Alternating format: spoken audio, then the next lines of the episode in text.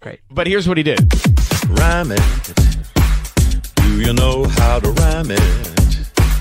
Oh, please just rhyme it. And he really gets into it. Do you know how to rhyme it? Yes, of course. We will. mean, you don't even have to think about it. LA. So let's rhyme it today. Rhyme it. We are gonna gonna rhyme it. Just Yeah, rhyme that's it. where he just ran down. Everybody. I'm not gonna remember any of it. That's good. That's the way to go. All to the rhymes today and rhyme it. I mean, he- now he's like on his feet. How are you guys? Whose house? Wow. Rhyme it.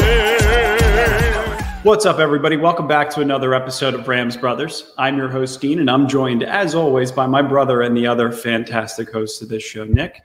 And Nick, uh, we're what, two days into padded practice? I think we're on day three of padded practice. Training camp's underway. But first and most importantly, how are you, my good brother? I'm good.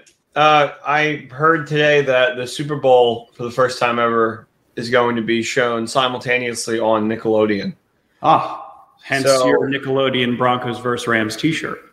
Completely coincidental, believe it or not. Um, but yeah, I you know very comfortable shirt that I used to go to the gym today that somebody complimented me on, and they were like, "Are you a Rams fan or a Broncos fan?" And I really just wanted to say neither. Let me finish my workout, but I said Rams fan. Well, I, I don't know. I'm, I'm curious if any fans at camp are repping the uh, the SpongeBob and Patrick Bronco and Rams Nickelodeon T-shirt. I'd imagine not, but if you want to find that T-shirt, the one that Nick is wearing specifically, go to homage.com and they have all of your Nickelodeon needs on Homage. Uh, yeah, so the game, the Super Bowl, will be cast on Nickelodeon. Breaking, breaking news. So interesting. Uh, I'm sure there will be some people that will watch that and some others that completely ignore it.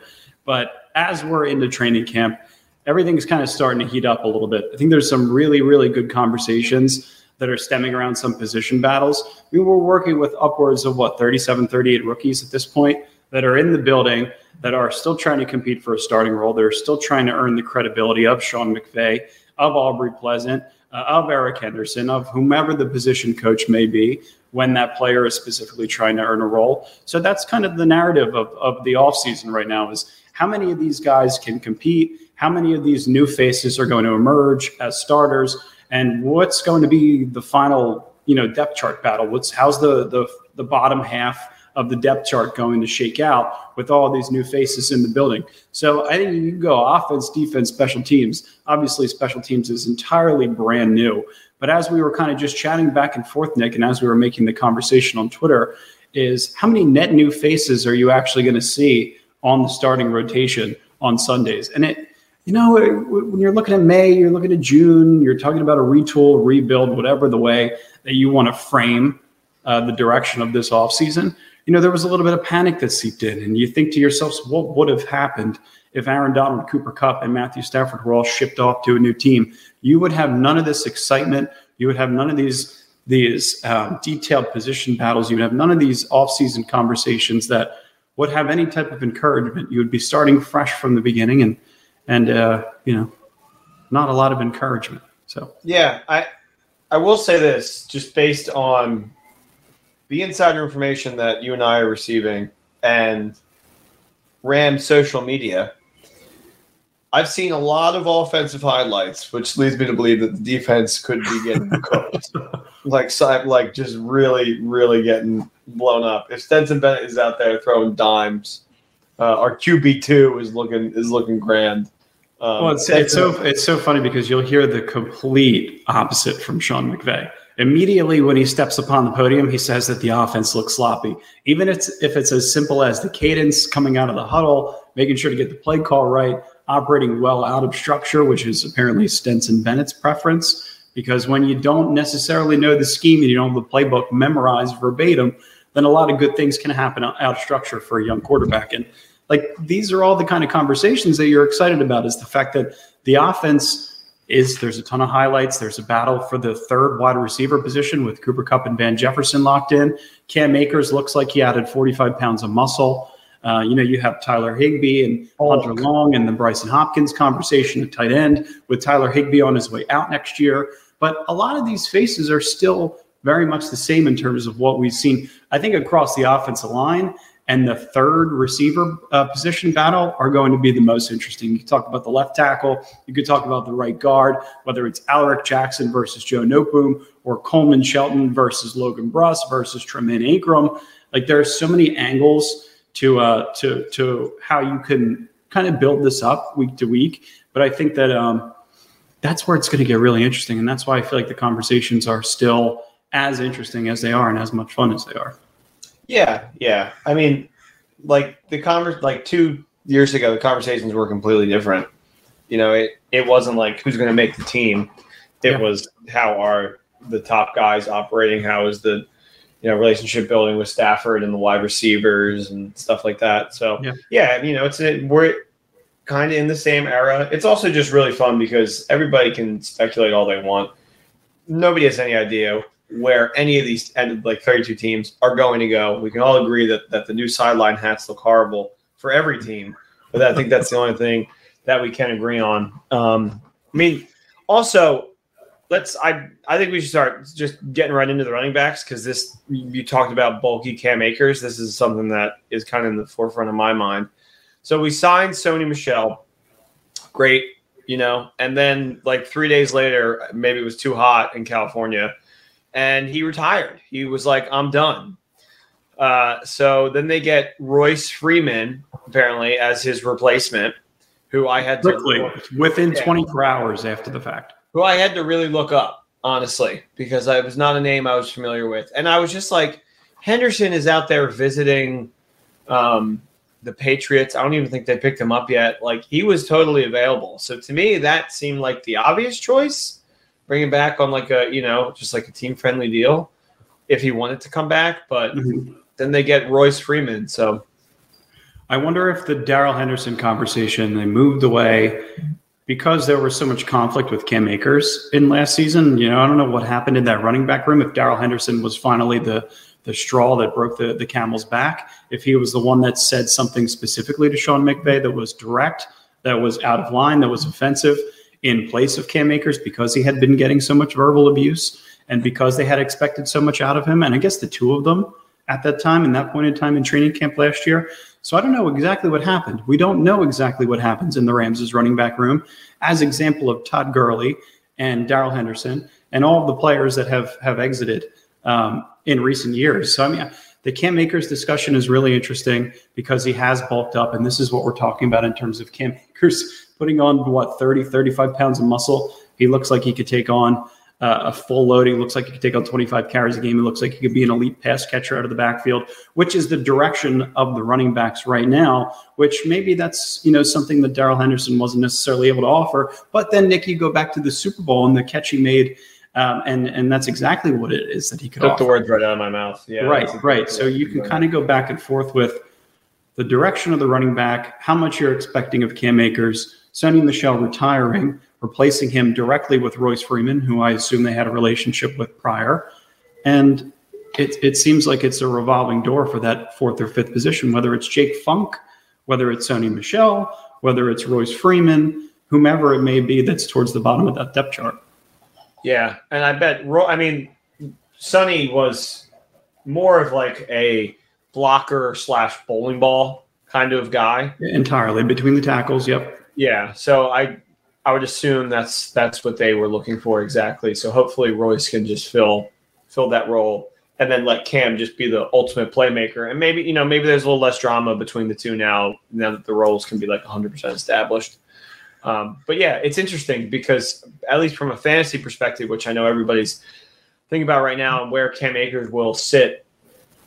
Um, you know, the Rams would just lean more towards Sony in the red zone because they get down the one or two yard line. He would just push it in, and Cam wouldn't really have that many touchdowns. Um, so Yeah, no, it's it's. Uh, I, well, I mean, Sony Michel though. I think Cam Akers and Sony Michelle both came off of back-to-back years in 2000 and 2001, where they had outrageously successful December's, and that's really how you remember Sony Michel's the last, you know, what five, six games of the season in 2021, as he kind of led us back into the playoffs as Cam Akers was getting back healthy, and then made his debut against the. Um, the Buccaneers in the divisional round. So, or what was it in the round prior against the Cardinals? Either way, that's the situation that you put yourself in. um, when you're kind of splitting hairs and carries. And I, I just feel like that they're going to try and give Cam Akers the workload that he's asking for, that he's physically demanding based on the way his his body looks and the shape that he's in. So I just I would like to see a lead back featured in this offense, similar to what we saw with Todd Gurley, with some you know new outlets, new schemes, new things to get Cam Akers around the edge to get him in space. I think it could lead to a successful offense. Yeah, I mean that's what you know. That's what worked so well in, with 2018. That's was one of the you know why the Sean McVay offense was so incredible. You know, You And it's not even that you have to be. It's not. Yeah, it's not even that you have to be the most successful team in terms of running the ball. It's just that you have to marry the concepts together in terms of the pass and run, so that everything looks the same. It's Yeah. the the um, the mirage of conception, whatever McVay likes to call it. Right? It's it's illusion of complexity. the illusion of complexity. Thank you. When you you're combining those looks, you put Cooper Kupp in the backfield, you split Cam Akers out wide, you use 11 personnel even when you're in empty, right? You still have three receivers, a tight end, and a running back on the field in that scenario. There's whether it's the same personnel grouping, whether it's the same concepts, the same schemes. Those are the kind of things that you have to be able to introduce to the offense. But it could be death by a thousand paper cuts in one series, and it can be explosive in the next. So I think that's kind of some of the methodologies that you want to be able to instill. Royce Freeman's the kind of guy that can pick up short yardage, but Cam Akers is going to be your explosive back. You have similar features within your skill players outside. Um, and so much depth at the receiver position right now, you're fearful that Lance McCutcheon is going to be the odd man out. So I think you're a little more fearful of somebody else being the odd man out. I'll tell you what, I know what you're alluding to, and there is a 0% chance that Ben Skowronek is not on the roster this year. Zero. Yeah. unfortunately for many Rams fans, oddly enough. No, Um, I think the- I think I think people have come around now. Based He on like he was a highlight of last year. yeah, but he's a versatile, and I'm going to go into why I, I like him to potentially win the third position, third receiver position. But I mean, like that that kind of versatility, I I think that's what you need. And I mean, you're looking at the bottom tier of the receiver group. Tyler Johnson is potentially the seventh guy, potentially the sixth guy, and then right below him is Lance McCutcheon. It sounds like Demarcus Robinson is doing everything necessary to be able to earn his spot uh, on this roster. And then the third receiver position seems like it's a battle between Tutu Atwell, Ben Skowronek, and Puka Nacua.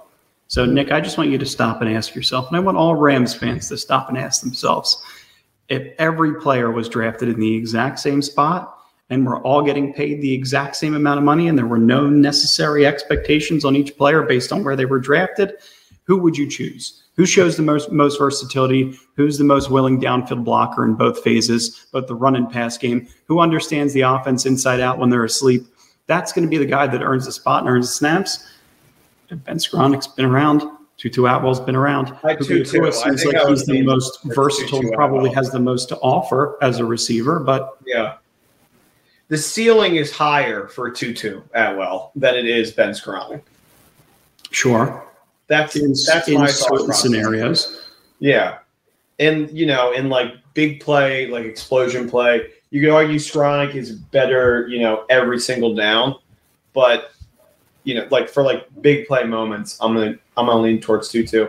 And you know, for like a wide receiver three, they gotta be a little more like Skowronek and Kupp are very similar at what they do. So that's why the whole Cooks uh, Kupp and Woods was such a you know was so magnificent because each one kind of brought something a little different to the table. Um, so yeah, hopefully Yeah, Tutu true. can kind of fill that role. It's, it's true. Cooper Kupp and Ben can both play the X, Y, and F. That's that's the feature of that receiver is and the versatility that those type of receivers offer. They're bigger bodied. They can run in the slot. They're a matchup nightmare. They can get down in the backfield. And I, I think that's a little bit different from some of the versatility that you want to be able to offer from the third receiver position, right? Like somebody like Brandin Cooks, right? You try to replace that position with somebody like Tutu Atwell. So from an 11 personnel perspective and having three receivers on the field, that type of tempo, that type of momentum can really create explosives. I think the issue that it creates when you have three players in that third receiver spot is just the constant rotation, right? And it's how many different looks can you roll out in the same series? But if you're going to go with the method of death by a thousand paper cuts in one specific series, that could be your opportunity to roll out 11 personnel, 11 personnel, 11 personnel, but one look being Ben Skowronek in the backfield, one look being Tutu Atwell split wide, running as fast as he can down the field. So there's a lot of different options that I feel like they can bring in, and it's all just kind of merging everything that they brought to the table over the last five, six years. Yeah, hundred percent agree. It should be really, really fun. I'm I'm telling you, I've said this like for the last three podcasts. I'm going to say it again. This will be the most fun preseason NFL Rams football that we've seen Totally. in a really, really long time because every like all these guys are going to be playing for so much more than just preseason. The highlights last year were Bryce Perkins, John Wolford, and Lance McCutcheon. Do you remember any others? No. and then and then like two of two of those huge highlights ended up playing with QB two and QB three, and both of them were so bad that they had to make a hotline phone call to Baker Mayfield. Mm-hmm. Yeah. Yeah. And then before we jump off of the third receiver position, I just want to talk about Van Jefferson for a second. Van Jefferson, what are your thoughts on him this year? Are you confident in him being a durable second receiver? Are you durable in him taking away targets from Cooper Kupp and keeping Cooper on the field? Uh, I just, in terms of durability, like he's missed two camps already, or he's missed two practices already within training camp. He was on a week to week injury designation last year that took him into the season and then led to surgery. So I think there's just some massive concern, at least in my eyes, that Van Jefferson's not going to be the player that we want him to be in his fourth and final season with the Rams. Fourth and final. Um, I yeah no, th- this is it. Like this is the finale. So it's like if he's not going to bring it now, he's never going to bring it. Exactly. Uh, I also don't want to see Kupp Tutu Skowronek. I like. I really don't want to see that as our three wide receivers this year because the same thing is going to happen where it's just going to get Kupp heavy. Stafford's going to only going to be able to throw it to him. He's the only guy that he's going to be able to trust. I mean, hopefully not. But like, I'm just getting flashbacks of last year when it was like, oh my god, all we have is Cooper Kupp, and guess what? He got injured, and now we like literally are playing for nothing and in like yeah, seven. yeah. And That's what you're Oh. trying to prevent, though, right? With guys like Demarcus Robinson and Tyler Johnson, because then there's not going to be a situation with both of those guys on the roster where you're going to see Cooper Kupp to do out on Ben Skowronek. yeah, But you're totally right because that is a flashback to some of the worst memories we've had as Rams fans within this era. like it didn't really make me that upset during the season last year because we were still champs at least until the very end. But I, I feel it now more than ever. And like you always feel this way in august where you're like can we just get to september? Like Yeah. let's just let, let's just have football. Summer's over. Um, but this whole offseason has been like exceptionally grueling because I'm craving for like you know competitive football from my favorite team, and we Well, haven't really had that in It's quite been exceptionally longer. It's been two months longer than the previous uh, offseason was as well. So And maybe I'm as I'm saying that I felt a little entitled because there have been lots of times in our lives where the Rams have ha- had shown nothing, like no signs of life, like for like you know copious amounts of seasons, and we'd still watch them all the time. But Oh my God! I remember the season I was a freshman in college. I was sitting in my dorm, and the Rams had traded for Brandon Lloyd. I think they traded a fourth or fifth round pick to acquire him. And to me, that that was the most exciting thing I had seen in five or six years. Was the acquisition of a receiver who was in his ninth or tenth season that had almost nothing else to offer. I think he caught a top, couple of touchdowns from Sam Bradford, but that was the peak amount of my excitement over a six-year span. I was gonna say the uh, Danny Amendola seasons. He was like always my favorite part of that because I could always count on him doing something cool. Yeah, but I mean, the last, uh, you know, 14, 15 seasons within St. Louis, and then the first season at Los, in Los Angeles was almost a complete nightmare. So to say that, you know, it's a difficult off season, to me, I feel like we're just having a lot of fun with it, right? There's, and if they would have traded away one of those or two of those weight bearing walls in Stafford or Kupp or Donald, none of that excitement would be there, in my opinion, because you don't have the players that are supposed to be Well- modeling the way, leading the way. Like I mean- you can't even instill that that methodology and thought process and print it on the back of a T-shirt without those guys there.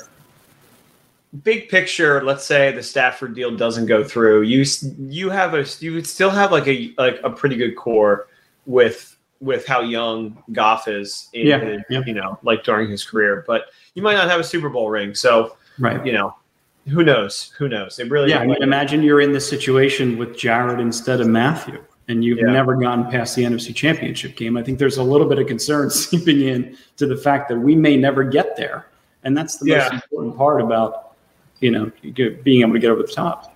yeah we could be the Packers for the last Yeah, like, you you could years. be. You know, it's, all of a sudden it's 12, 13 years before you return, and then you're stuck with Jordan Love, who actually looks like he's shown out a little bit in camp. But then I want to move over to the offensive line. They could win like four games this year. And I I wouldn't was going bet to say, on it. saw a couple of highlights, and that's it. Um, the offensive Everyone line. looks great in camp except Dak for some reason. Prescott is the only one who's throwing interceptions, which is One more person. crazy. That's the only one that I saw. Everybody hates the Cowboys. It's a great question. Somebody asked me point blank, who would you rather have, Stafford at this age or Dak Prescott at this age? My answer will be 100% of the time Matthew Stafford, future Hall of Fame quarterback. Um, okay, offensive line. wait, wait, wait. So Stafford right now and Dak right now? Mhm. Ooh. Dak, by the way, just turned 30. I think You get Stafford's so 35. much more. You get like seven. Think about like think about like you're buying a car. You're getting so Seven much more years, seven on- years of the- purgatory or another chance at Super Bowl glory. Yeah, I guess Stafford's got like three, four years left, right? Indeed. Hopefully. I mean, he's entering his 14th, 15th season in the NFL, so hopefully there's a couple of more years left. I'd still Rodgers take the is, like, opportunity chance. right now. So Doesn't look like he's old. He said he feels as healthy as he's ever felt. Uh, he looks fantastic. Got a brand new set of chompers. If you see him smile, he's got big white pearly teeth. Looks like Really? Donald got Donald got him too. Yeah. Um, so yeah, and I um, saw I saw Donald got him, but neither of them had bad teeth. No. I feel like that's not a good call when you don't have bad teeth. when you have the money, you could do whatever you want. They both signed new contracts. They both won Super Bowls. Get yourself some new teeth. Why not? They look Um, like um like the like everybody after they got their Sopranos money, like all those like gangsters. like I feel like there was a producer on The Sopranos that was like, "You can get your teeth done, but don't do it while we're while the season is going on." And then as soon as as soon as the show ended, I feel like they all got these like like you know piercing white teeth. Uh, Look up Vito from Sopranos right now, and you're like, "Oh my god!" I, you're entirely right. I just recently saw a picture of him, probably because our feeds are essentially the They're the same same. brain.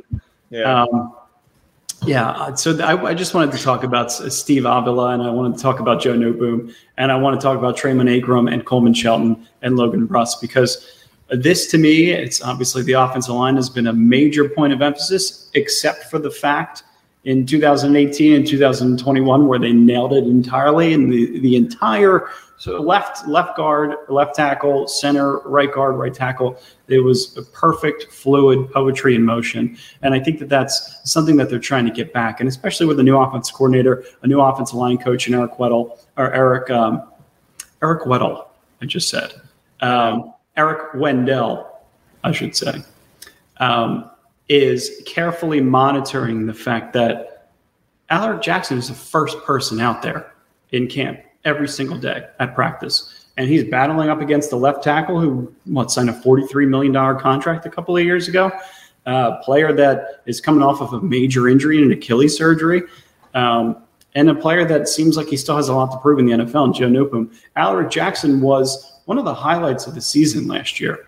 I feel like there was a game he came in mid-season. The Rams were the Rams were what two and four at one point of the season last year. They were two and two, then they went two and four. Then I think they went down to like two and six, and then were three and six. And then Alaric Jackson came in and was filling in for an injury, and all of a sudden it was like a, a major point of emphasis and a uh, something to highlight in a season just full of dreck. So he's the guy to me that I feel like is going to earn that left tackle position. You Yeah, can tell me it's going to 100%. be Joe Newcomb all along, but to me it's Alaric Jackson.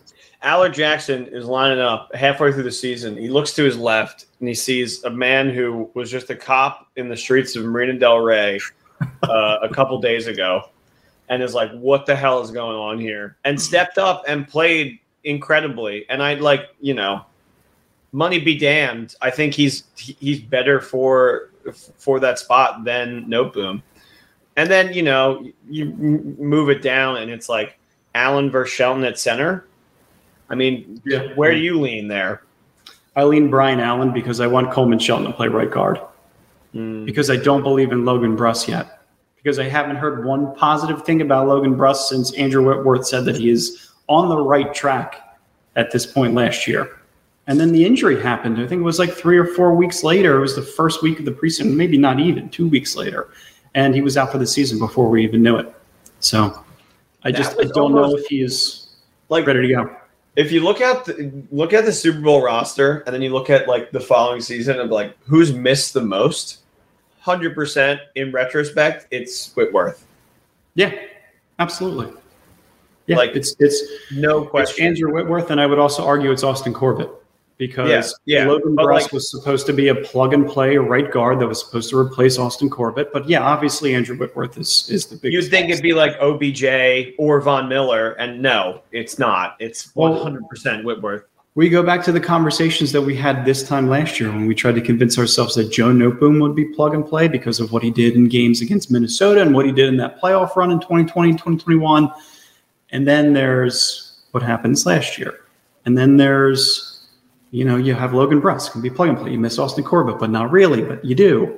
Um, signed a massive contract with the Panthers. That's that's what happens in this league. Yeah, He was uh, he was an unrestricted free. though too. So yeah, he, he deserved that, and the Panthers could be fun this year. He did. I mean, yeah, Austin Corbett was a late round draft pick by the Browns, and I think the Rams traded a late round draft pick to get him, and earned himself a, a brand new contract in his uh, in his third stint in the NFL. Very impressive. It's a Yeah. guy that I won on my team in every single situation. Mm-hmm. Um, Too bad there's no offensive lineman draft in fantasy. everybody takes a, everybody takes a left tackle. Shouldn't there be? I mean, if defense is, you know, no, no, not, not even a left tackle, just like how many sacks were let up, and like you like get docked a point. I don't know. That could be fun. Yeah, it could be fun. I'm sure there, there's a variation of that in some form. There's definitely leagues out there that do something like that. Yeah. No kickers, but but we but we draft offensive linemen. Honestly, I, I wouldn't blame anybody for doing that. I almost kept Justin Tucker as my keeper this year in fantasy. You should have. If I would have known, I would have. I, I'm the only person who only kept one keeper, except the No, our friend who just forgot. it is the year to go receiver heavy in fantasy football. All right, moving over to the defense. Aaron Donald, does he look better than he did last year? Physically. Uh, to me, he have a- does. To me, he looks bigger and stronger. Do you have a Donald picture? Don't have a Donald picture ready. There's there's a picture of him from camp, and he's got he's got the helmet on with like the padding and like the white and the blue. And somebody commented, and they were like, he looks like uh, Mario with the with the uh, Hammer Brother item. And as a Mario fan myself, I didn't really even know what the Hammer Brother item was. I had to look it up, and I saw it, and I was like, "That's exactly what he looks like. He looks just scary, big, and like he's carrying just hammers." He, well, yeah, he carried that helmet around in that uh, that Bengals scrimmage that they had last year, was swinging it at people. He, to me, though, looks bigger, stronger. He's not coming off of a Super Bowl hangover. He is, you know, not necessarily in the spotlight anymore. Feels like he has a lot to prove. He has a fourth Defensive Player of the Year award potentially um, on the horizon if he feels like that's capable within reach, and if the Rams as a team holistically are good enough. And to me, that puts him in elite company. It puts him in one of one. Aaron Donald, only defensive player ever to win four defensive players of the year. And then he's on a quest for his second ring, which the Rams could be in tension for for next year if all things go accordingly. So to me, the fact that he's that guy, the fact that he's able to be in the building, he's able to teach guys like Kobie Turner, he's able to give more lessons to guys like Jonah Williams and Marquise Copeland, who are still coming along in their development, but have been on the roster for a longer period of time. And then all of the other rookies, like you got, you're getting help from Aaron Donald, if you're a guy like Oshawn Mathis, if you're a guy like Bryce Young, like these edge rushers, like everybody's learning from Aaron Donald. And also, I think the way that's, that they're setting him up in camp, in practice, preparing him for double, triple teams with Steve Avila, with, with Brian Allen, with Coleman Shelton, just making sure that all attention goes towards him. Because I don't know why nobody thought about this before, but you got to practice what you're you're experiencing in games and finally somebody came to the table with the idea and said, let's double team Aaron Donald for an entire day of practice and get him used to what he's used to in games. I know. Like, why are why were they not doing that I'm not sure. Well, I, I, I mean, it tires the hell out of the player. That's Oh, well, incredibly. yeah. Did you ever see the Devin Booker clip where he's getting double teamed in uh, United? St- It's a, I think it's a USA basketball practice, and Kevin Durant goes over to double team him, or somebody else goes, and he's screaming, "No double teams, not double team in practice." Like that's what players do not like. They want to be able to work on their technique, their skill set. You know, get everything grounded, get the uh, the playbook correct, so that they know. So that's exactly probably Donald do. being like, I don't, don't know. Yeah. like, like, like I'm not taking a double team today in practice. Like, But he also knows that it's going to help out his offensive line, which know he knows is going to help protect his quarterback, that's true. Maybe and that's he why. knows that that's going to get him to the promised land again. that could be why he's doing it this year. Where it's like, let's see what these guys can do to uh, stop a behemoth like myself. iron sharp, sharpens iron. I think like the Garrett Wilson and Sauce Gardner battle that you're going to see in uh, in in Hard Knocks in a couple of days. It's a great example of things that we're looking at. It's you have the luxury. When does Hard Knocks drop? August 8th. Yeah, so you'll watch the Jets on Thursday Night Football in the Hall of Fame game. You'll watch Zach Wilson start against the Browns, I believe it is.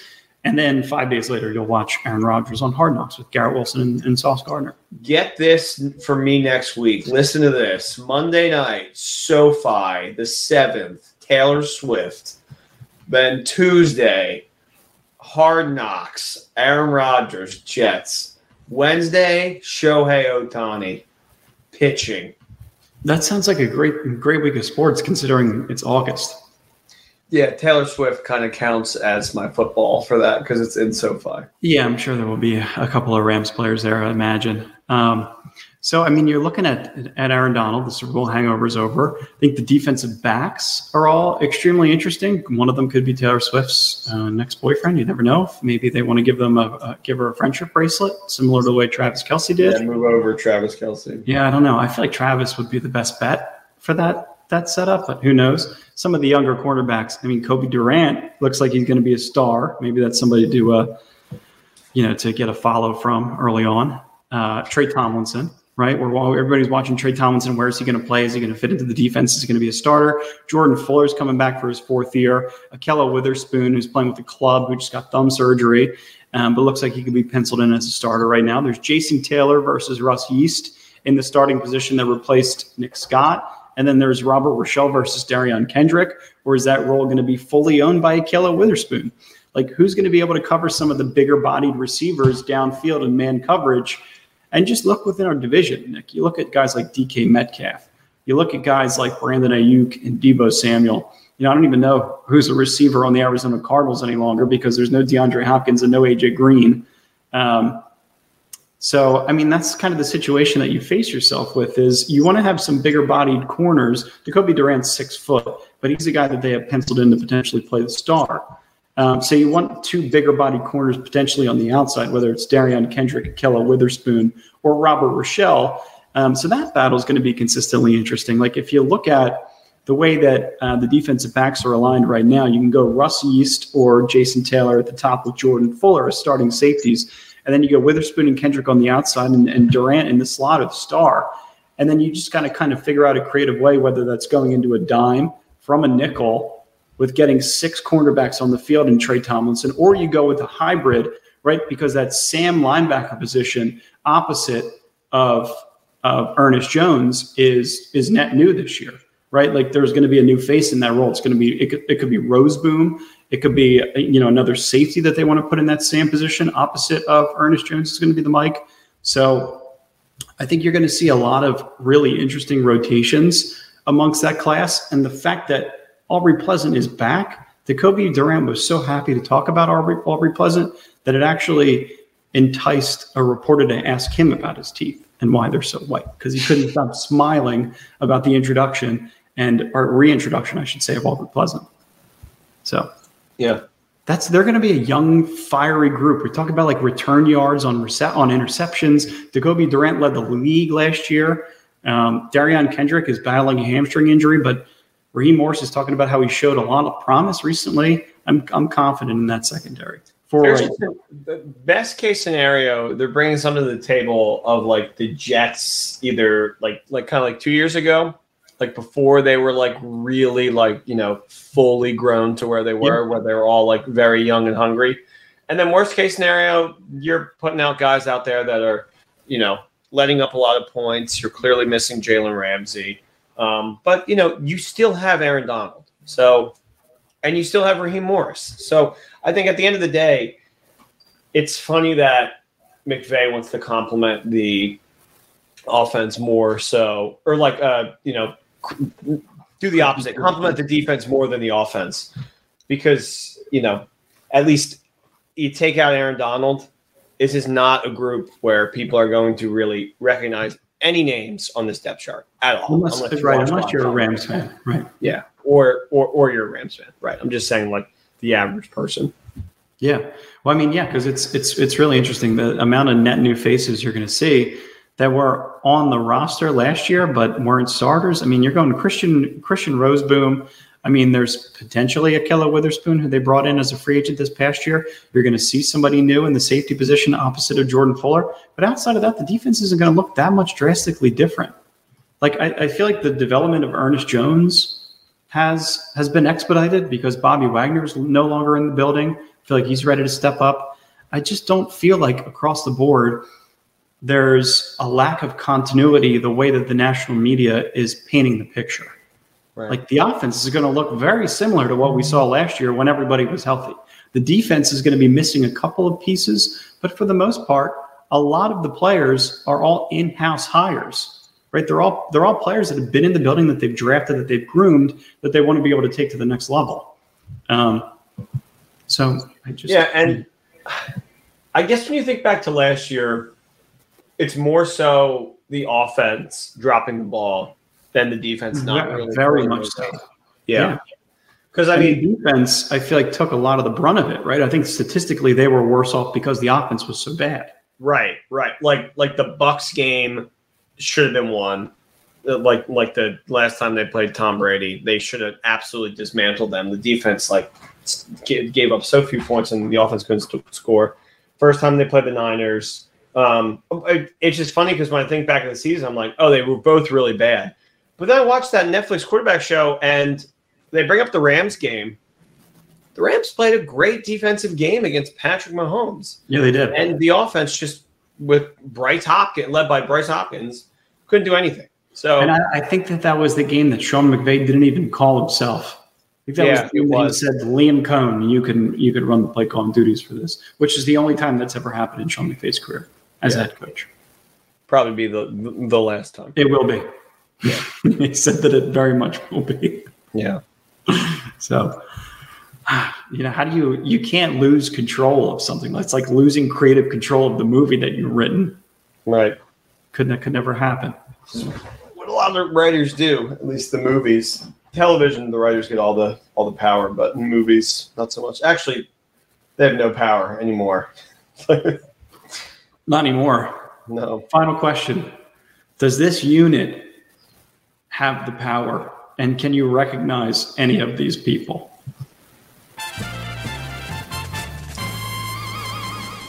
No. I can't. Right. I'm going to take you from left to right because this is our new special teams unit. It's Oh, Tanner God. Brown on the left as our kicker, Alex Ward, our long snapper in the middle, Mr. Personality, and then you have Ethan Evans as the punter.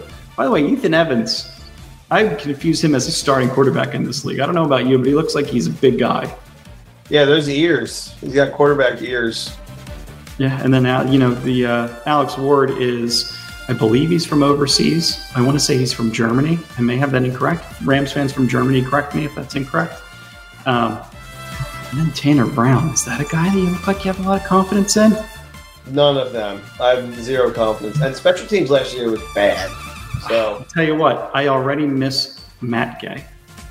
Matt Gay signed the largest offseason contract for a kicker in the history of the NFL with Where the is? Indianapolis Colts. Colts. How could you compete with that? Yeah, he was the best. I mean, the Buccaneers essentially let him go, and he went on to win a Super Bowl with the Rams. It was Yeah, great got to take down the Buccaneers. in that But- division uh, round. Yeah, And sad. like he was on he was cut by the Bucks and then the Rams picked him up and then the Rams played the Bucks in 2020 and they and they beat them like and that he was like, Yeah, that was like the best experience of my career. Yes, Matt Gay. until the next one. Yeah. until the divisional round. Yeah. Rams fans, that's all we got for you today. This has been a full training camp update of all of the moving pieces. On our next episode, we're going to do a part two of our 53 man depth chart projection, um, which was successful last time. I think we got some good responses, except for the fact that we couldn't pronounce Brett Rypien's name correctly, which we'll make sure to correct in the next. It was the names that were the bad responses, but it- you know, it's not Google Translate. It's not like you know everybody's getting like a perfect name spoken to us. We're doing our best. That is the most difficult part of this offseason is remembering names, remembering faces. Players have to stand out. Players have to make a name for themselves. And players have to be able to find a way to get on Rams' social media to make a name for some of the younger generation fans. Um, a lot of fun. Always enjoy talking with you, Nick. Guys, if you're enjoying, like, subscribe, follow, and uh, we'll be around for the long haul. Yeah. Thank you everybody for listening. Dean, I'll see you later. Go Rams. Peace. Go Rams.